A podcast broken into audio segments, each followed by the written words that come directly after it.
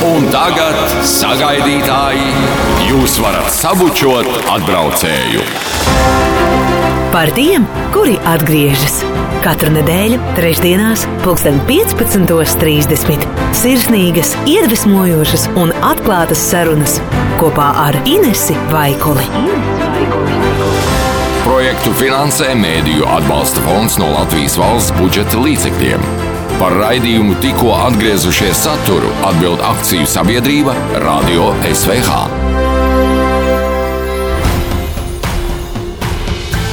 Redījums tikko atgriezušies. Šodien tiekamies ar reģionālo koordinātori no Latvijas, Astrīdu Lešķīnsku. Ne pirmo reizi tiekamies mūsu raidījumā. Prieks tevi sveikt atkal radio studijās. Jā, sveika! Vienmēr prieks atbraukt pie jums ciemos. Lūk, nu atkal gads ir paskrējis. Kāds varētu būt raksturojums šim 2022. gadam, nu, skatoties no remigrantu perspektīvas? Jā, šis gads, manuprāt, daudziem bija tāds smags, un varbūt um, viss nenotika tā kā plānots.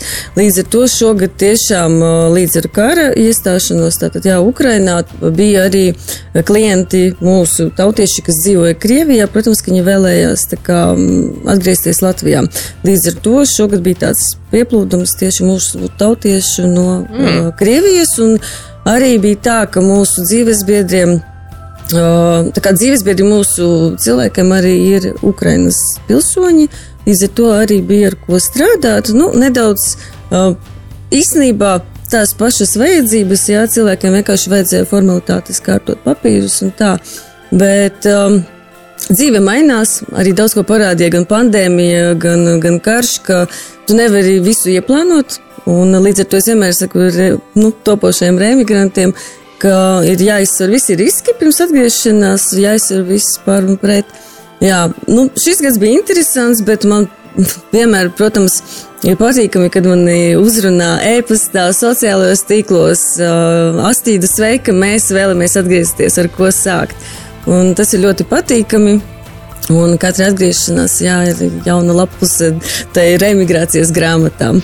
Astrid, jūs minējāt, jā, ka šis gads ar Krievijas iebrukumu Ukrainā, ar karu, nāca arī ar bēgļu lielu plūsmu no Ukrainas. Tie nav remigranti, tie ir Ukrainas civili iedzīvotāji. Kā tas ietekmēja iespējas palīdzēt mūsu cilvēkiem atgriezties, zinot, ka nu, šis mājokļu jautājums ir gan sāpīgs? Mm -hmm. Nu, man ir emigranti pārsvarā, kas ar mani ir sazinājušies. Viņi dzīvokļus eh, nevis īrēt vēlas pārsvarā, bet tā kā jau iegādāties mm -hmm. vai mājoklī, jā.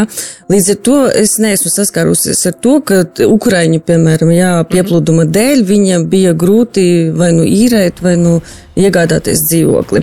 Skolās varu pateikt, ka tieši otrādi bija ļoti labi, kad bija nometnes šogad rīkotas no uh, Ukraiņu bērniem, un līdz ar to arī remigranti tur iekšā bija, un arī mana meita, piemēram, šovasar apmeklēja pašvaldības rīkoto nometni eh, kopā ar ukraiņu bērniem un sadraudzējās. Un eh, ukraiņu valodā jau nedaudz jā, arī kaut kādas frāzes zināja, tāpēc man liekas, tas ir ļoti, um, ļoti būtiski, ka ir šāds atbalsts. Un līdz ar to arī remigrantu bērniem tas ir liels ieguvums. Jā, to starp citu arī minēja daži raidījumi viesi, ka ukraiņu bēgļu pieplūdums ir ļāvis skolām vēl vairāk apzināties, cik ļoti ir nepieciešams eh, domāt par to, kā integrēt bērnus, kas ierodas, eh, arī bērnus, kas netik labi pārvalda latviešu valodu vai nepārvalda to vispār.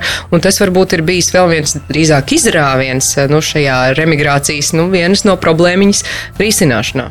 Jā, tieši tā, jo visus, nu jau sesto gadu, kā es strādāju, mums visu laiku bija problēmas, kā integrēt remigrantu bērnus, ka gan mūsu bērniem pat latviešu valoda daudzos tās ģimenēs tiek saglabāta. Bet līdz ar ukraiņu bērnu ienākšanu skolā, man liekas, ka uzreiz kaut kā visi, gan pedagogi, gan um, nu, tā izglītības sistēma kaut kā pielāgojās. Um, kaut gan piecus gadus, laiku tika runāts, ka nu, vajag kaut kādu īpašu programmu un tas nav iespējams. Tad, tad tas ir jādara. Jā, tad tas ir, tas ir jādara. Un arī ar Sabiedrības integrācijas fondu nesen bija pasākums runāja tieši, ka vajadzētu tomēr izstrādāt tādu programmu priekš remigrantu bērniem. Lūk, un, um, jo nevar iemest bērnu klasē uh, kopā ar uh, musējiem, ja, kuri jau zina visu izglītības sistēmu, zina valodu, un, un, un um, tam bērnam, protams, ir grūtāk. Mm -hmm. Par šī gada, jā, nu, arī nedaudz statistiku vai vismaz kaut kādām tendencēm, kas ir nu, pandēmiju vairāk vai mazāk esam pārvarējuši, saskaramies ar jaunām realitātēm, vai plūsma mazinās, palielinās, no kurām valstīm cilvēku vairāk. Mm -hmm. Man šogad tāds interesants gads, ja iepriekš atgriezās intensīvi ģimenes ar bērniem, tad šogad man atgriežas tādi vīrieši brieduma gados, uh, nu pēc 30, 35, viņi ir gatavi dibināt ģimeni, viņi atgriežas pārsvarā no Skandināvu valstīm. Un saka, viss, es esmu noguris, es vairs negribu dzīvot ārvalstīs, es meklēšu sievu. Un, uh, tas, manuprāt, arī ir ļoti labs rādītājs, jo Kā mēs zinām, ka emigranta profils ir kāds, tas ir brieduma gados cilvēks, jā, un nevis emigranta, bet emigranta, kurš mhm. emigrē no valsts, tātad, un mēs zaudējam, nu, spēcīgākos cilvēkus. Un darba spēku līdz ar to sanāk šis jaunais vīrietis, atgriežas, viņam ir iekrājumi, viņš jau ir sev nopelnījis dzīvokli vai māju. Nu, lūk, tagad viņš meklēs mūsu latviešu meiteni. Lūk, un, uh, Gads bija ļoti tāds, um, tiešām kaut kāds brīžiem, nu, protams, vienmēr augustā pirms skolas brauca tā kā ģimenes ar bērniem, jo jābrauc uz pirmo klasi, tātad jāiet, jāmācās, jo uh, viens no būtiskākajiem iemesliem atgriešanās ir tieši tad, kad vecāki saprot, ka nē, es gribu, lai mans bērns mācās Latvijas skolā. Un, un uh, savādāk saknes ielaiž uh, ārvalstīs, un tad jau izraut no turienes bērnu ir grūtāk. Un pulciņi un viss kaut kas viņam tur sākas nodarbošanās dažādas. Bet par plūsmu runājot, vai var teikt, ka tā ir palielinājusies? Viņa, es teiktu, viņa ir konstanta. O, jā, sākotnēji, piemēram, pirmais gads, kad sākām strādāt, tās bija 36 ģimenes, tad 19. gads tās jau bija 90, tad 100. Nu, es domāju, šis gads arī mums vēl nav apkopoti dati, jā, vēl ceturksnis pēdējais šis mums ir, bet es domāju, ka viņa būs aptuveni tāda pati kā pēdējos trīs gadus. Bet, cik es zinu, pēc centrālās statistikas datiem, ka Tagad ir lielāka atgriešanās, cilvēku lielāks atgriešanās skaits, un mani tas priecē. Un tas, ka pašvaldības ir ieinteresētas, man nesen zvanīja no Preļiem. Un, um, jā, sieviete zvanīja un saka, sveiki, es esmu jaunas lietu speciāliste, un man ir arī reemigrācijas iedoti, kā, jā, mm, nezinu, pienākumi. Mm -hmm. Astīt, ko, ar ko man sākt? Tad es saku, wow, tas ir kolosāli. Iepriekš pašvaldībām tika dots finansējums konkursā, jā, piemēram, tad bija tāds tā cilvēks viņš pašvaldībā. Un tas novērētu uz to, ka ir pašvaldības, kuras tiešām saprotu, ka tas ir sapīgs jautājums, ka tas ir jārisina, ka cilvēki ir jāuzrunā. Protams, eh, kurš to darīs? Labi, es uzrunāju, bet es uzrunāju visas latgales iedzīvotājus. Bet, kad no pašvaldības tevi uzrunā, nu, tavs novadnieks vai pilsētas cilvēks, tas ir vēl tā kā uh, priekš uh, nu, mūsu emigrantiem, uh, nu, tā sirsnīgāk. Jā, pieredze tikko atgriežoties raidījumā liecina, ka ir šis lokālais patriotisms un cilvēki atgriežas savās dzimtajās, pilsētās, pusē. Pat tad, ja kādu laiku pat ir dzīvojuši ārpus savām dzimtajām vietām, piemēram, Rīgā, tad devušies emigrācijā, bet vēlas atgriezties tieši savā dzimtajā pusē, vai arī šī tendence saglabājas. Es saprotu, ka Latvijā šis lokāls patriotisms ir vēl īpaši izteikts. Jā, man liekas, latgalietis, latgalieti pa gabalu reiz. un uh, arī mums ne tikai ārējā nu, sanāk remigrācija, ir arī iekšējā. Tie, mm -hmm. Mums taču ļoti daudz, arī no manas klases, piemēram, esmu uzaugusi Femiņu pagastā, Reizeknas novadā. No 80% visi mēs hopā, es uz Daugavpili, māsa uz Rīgu, un tā mēs visi aizbraucām iegūt augstāko izglītību, tā arī palikām lielākajās pilsētās. Bet ir daļa, kas tagad atgriežas. Viņi vēlas dzīvot uh, dzimtajā senāku novadā, jo mums ir daudz zemes, mums ir zaļa vide, mums, man liekas, ir viss, par ko var sapņot, un arī attālinātā darba iespējas. Tā ir kolos, kolosāla iespēja, kam ir profesija, kas var strādāt attālināti. Un tev ir gan mazdārziņš, tev ir, nezinu, mežs, pļavas, un, nezinu, bērniem nav tās šausmīgākās rindas bērnu dārzos. Un, bet mums arī ir tāda tendence, ka strādā, piemēram, Daugavpilī un dzīvo krāslā, vai, vai, otrādi. Tie 35 km pilsēta no pilsētas nav tālu, nu tā mobilitāte. Un arī, kad atgriežas remigranti, kad mēs meklējam darbu, es saku, nu tev tieši Rezeknē, vai viņš saka, man vienalga, es Anglijā 100 km mēroju līdz darbam. Man, nu, nu, kā, tas mani neuztrauc. Lūk, un uh, vēl man ļoti patīk viena tendence, ka pie mums atgriežas par lē, pie lēmumu par atgriešanos Latvijā nonāk nevis latgalietis, piemēram, bet viņa sieva vai vīrs.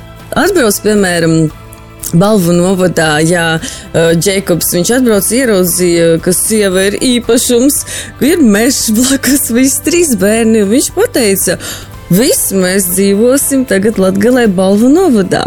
Un pat sieva bija pārsteigta, kā, ko mēs te darīsim. Un um, pavisam nesen, pagājušajā nedēļā, bija prezidenta pilīga godināšana ģimeņu, jā, un Mandeju ģimeņiem brauca um, uz Ziemassvētku pasākumu. Un arī Džekobs teica, jūs vienkārši nenovērtējat to, kas, ka jums ir tik viss zaļš, tik viss dabisks, un ka jums ir kapu kultūra, Dead People Festival, jā, viņš jau saka, jo pie viņam tā nav, viņš ir no Lielbritānijas. Un vēl viena ģimene arī reiz, kad es novadā, ja es kādreiz uzrunāju, atceros paziņu, um, Viņi pie mums bija laimonis, jā, un uh, ka viņi ir atgriezušies, un viņi ceļ māju, viņi, nezinu, viņa sieva angliete, viņai ir siltumnīca, un viss notiek. Tā kā mēs varbūt dažreiz nenovērtējam to, kas mums ir. To šajā raidījumā es dzirdu ārkārtīgi bieži. Tikai tad, kad tu aizbrauc projām un pa īstam sailgojies pēc dzimtenes un ieraugi, nu kas jā, mums šeit ir un novērtē to, tad, tad tās patiesās emocijas plūst pāri malām. Prieks par tavu enerģiju, Astrīda. Nu jau piektais gads, manuprāt, tu esi vienīgā no koordinatoriem, jā, kas ir visu šo periodu palicis. Es esmu, jā, tas, nezinu, dinozaurs jā, šajā nozarē. Bet es nevaru. Man liekas, tā reimigrācija man jau ir asinīs. Arī tā kā es patiesi kādreiz strādājusi ārzemēs. Un, kad šis bija pilots projekts 18. gadā, es nevaru iedomāties, ka es tagad varētu mainīt savu virzienu dzīves. Nē. Es iešu līdz galam, ja es gribu tiešām palīdzēt un uh, kaut ko mainīt. Un, uh, nezinu, protams, varbūt ar saviem priekšlikumiem, ar secinājumiem. Nesen es arī braucu oktobra vidū, jā, es biju Lielbritānijā, Latvijas vēstniecībā. Nu, tā bija tik sirsnīga tikšanās, ir pagājuši pieci gadi, kad es biju tur pirmo reizi, un tu tiecies ar latviešu skoliņu organizāciju vadītājiem, ar radošo kolektīvu vadītājiem, un kad es aizvedu prezentāciju, parādīju par to, kas ir izdarīts, kā ir mainījusies Latvija, ka, ka pie mums viss notiek. Beigās, nu, tik sirsnīgi visi nāca klāt un teica, Elsī, tak Dievs, paldies, ka tu atbrauci. Un mēs norunājām, ka nākošais gads Latgalē būs izbraukuma sēde. Hmm. Un jā, tāpēc mēs arī tā kā. Uh, ir jābrauc, ir jāstāsta, ir jārunā.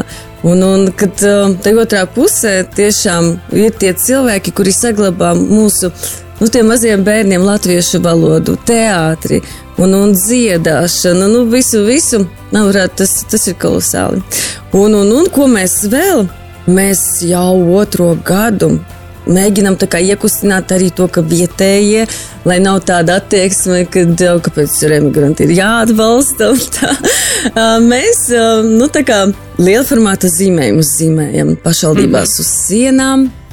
Un tad jaunieši un cilvēki vai potenciāli remigranti bildējas, liek Instagramā vai Facebookā selfijus un uh, ir uzraksts atgriežos Latgalē, vai nu tas ir zirgs, mums ir tāds pegas um, Bruģi ielā Daugavpilī, mums ir taureņi, mums ir um, Dievs eņģeļa spārni, un pavisam drīz mums taps arī Krāslavā uz stacijas arī vēl viens zīmējums lielformātam. Es gribu, lai tas remigrācijas jautājums aiziet dažādos līmeņos, lai arī jaunieši, kuri ir tagad, lai viņiem laustu to mītu, ka tur nu, zāle ir zaļāka, debesis zilākas. Tā nav. Tā tiešām nav. Protams, ka mums ir jābrauc, jāmācās, jāiegūst starptautiska kaut kāda pieredze, bet es gribu, lai daļa atgriežas mājās, nevis paliek tur un ar tādu rūkumu pret valsti, ka man taču neko nepiedāvā, bet es esmu. Jā, man ir teikuši vienu tādu šausminošu lietu, ka patiesībā ir pat skolotāji. Es nesaku, ka visi daži skolotāji, kuri pilnīgi klasē saka, jums te nav ko darīt, to ar savu izglītību šeit neko neatradīsi, tev būs darbs ārzemēs. Un tam bērnam sanāk jau tiek iepotēts, ka nu, viņam šeit nav nākotnes, viņam ir jābrauc uz ārvalstīm. Tāpēc es uzskatu, ka nākošais gads man ir jābrauc uz skolām, jauniešu centriem, un vienkārši arī jāpiestrādā mums pie tā, lai jaunieši šeit paliktu, lai viņiem varētu kā karjeras konsultanti jau tagad ievirzīt, uzreiz ieprofilēt, kaut ko mainīt. Neiet vienkārši mācīties mācīšanās pēc, bet kā uzņēmēji man saka, Nesūtiet viņu mācīties, atsūtiet pie manis. Viņš atnāks, es paskatīšos, ko viņš prot, un tad mēs izdomāsim, kur viņš aizies mācīties paralēli darbam. Lūk, tā ir jāmaina, man liekas, tā domāšana. Viss, viss taču mainās. Nav tā, ka pirms 20 gadiem, kad mēs, nezinu, dzirdējām, jā, Anglijā tur ir labi zemenes lasīt. Nu, nav tur labi. Astrid, cepurnost, ievilksim mūsu sarunā nelielu elpu un par šo uzņēmēju darbības um, aktivitāti, kā viņiem palīdz. Par to mēs runāsim vairāk raidījuma otrajā daļā. Un tagad, sagaidītāji, jūs varat sabučot atbraucēju. Par tiem, kuri atgriežas katru nedēļu, trešdienās, pulksten 15.30. Sirsnīgas, iedvesmojošas un atklātas sarunas kopā ar Inesu Vaikuli. Projektu finansē Mēdīju atbalsta fonds no Latvijas valsts budžeta līdzekļiem. Par raidījumu tikko atgriezušies saturu atbild akciju sabiedrība Radio SVH.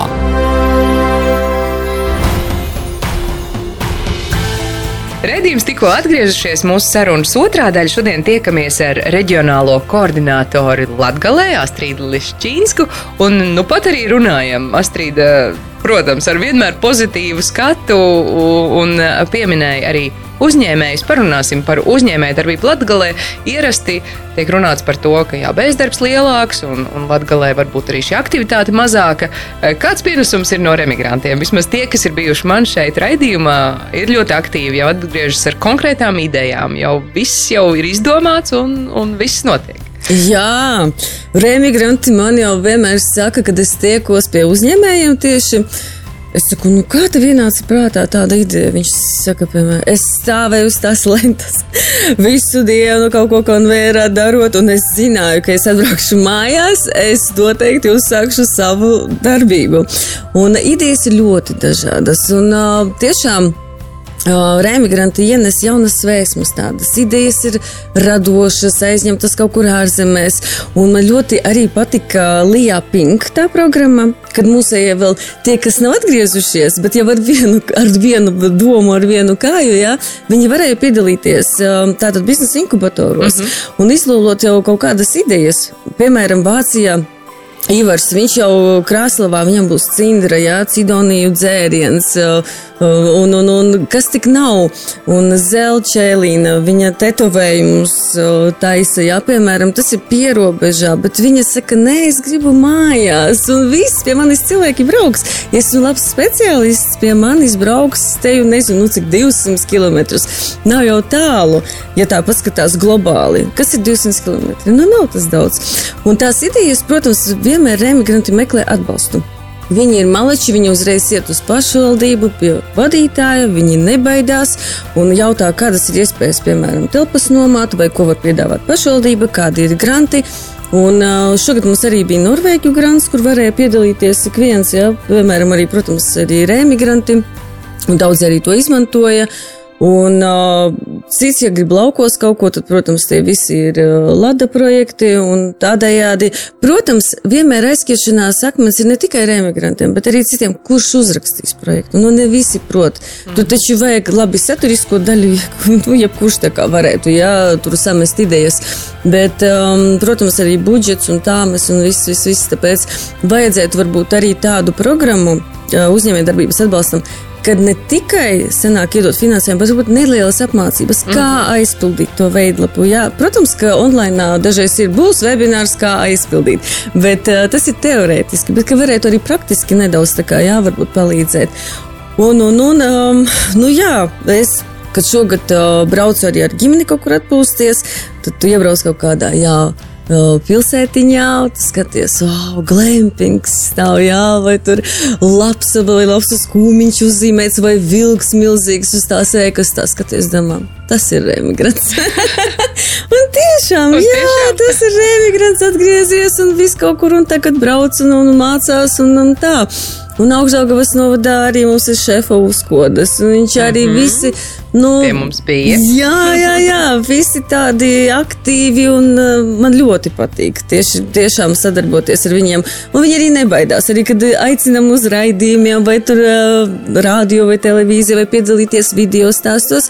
Saka, jā, protams, jā, Ir arī neizdošanās stāsti.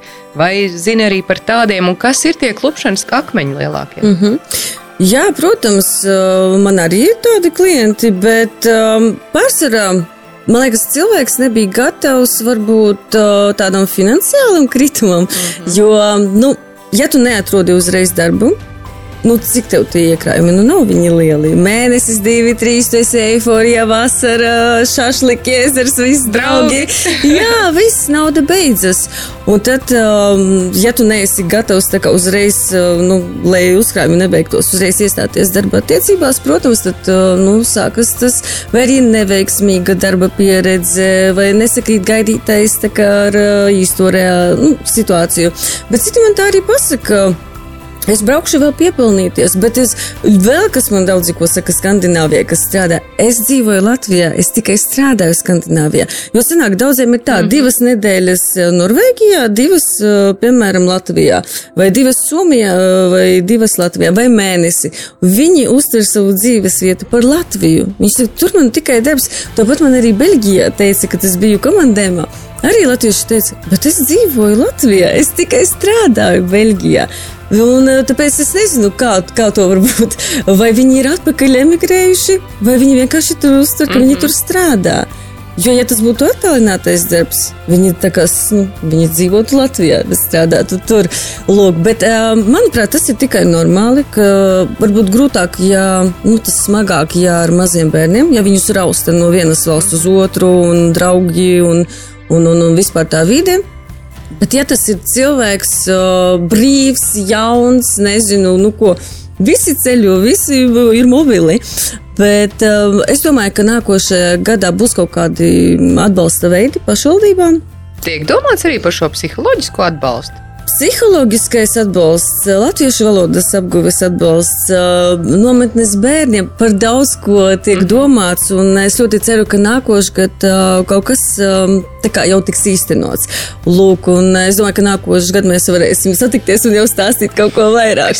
Bet psiholoģiskais, protams, arī tie integrēšanās pasākumi šīm ģimenēm, kad um, viņus, jo viņi Facebookā grupas veidoja, piemēram, šīs ģimenes, viņi grib padalīties, kā jums gāja ar ko jūs saskārāties, kādiem, jo arī man ir dažas mammas.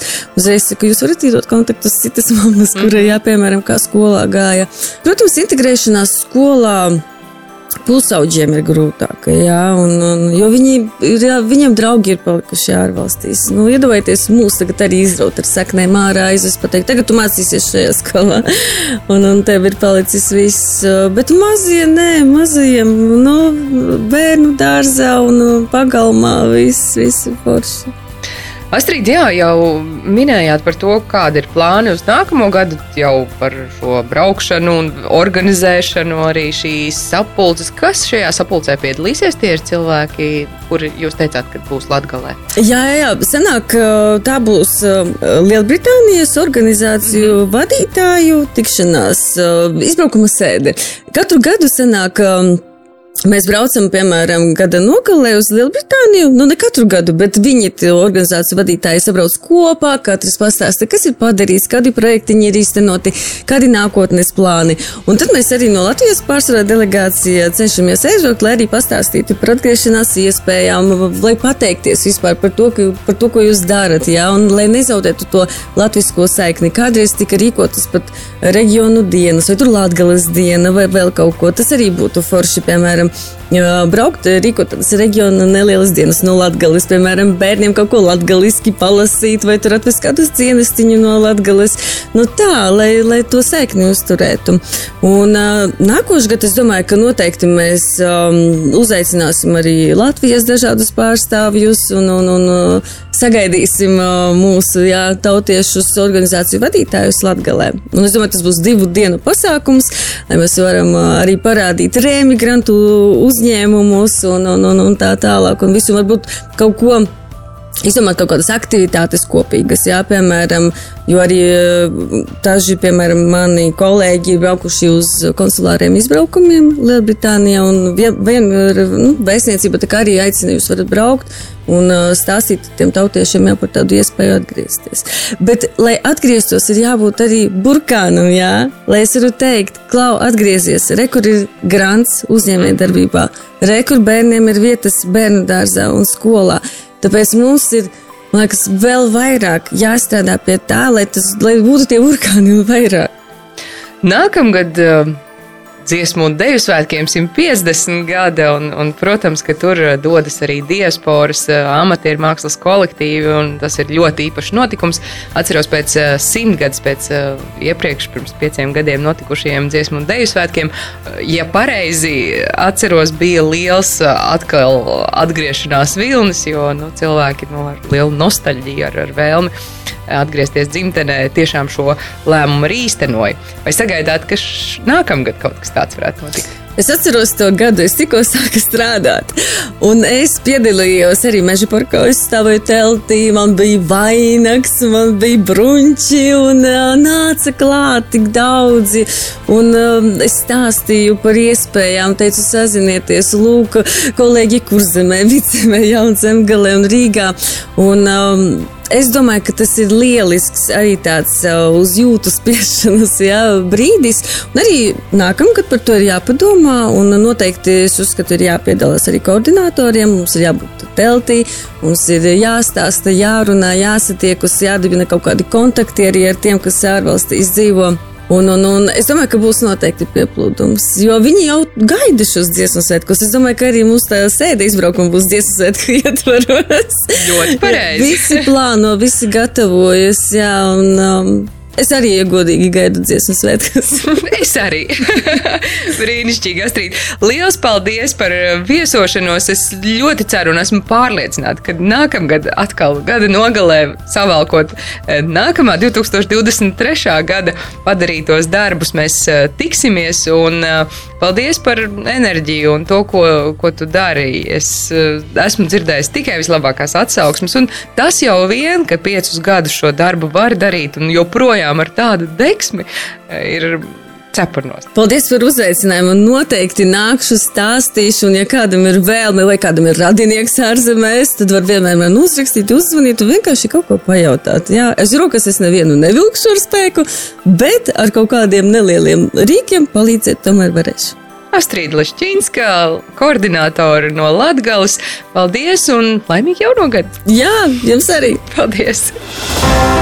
Projektu finansē Mēdīju atbalsta fonds no Latvijas valsts budžeta līdzekļiem. Par raidījumu tikko atgriezušies saturu atbild akciju sabiedrība Radio SVH.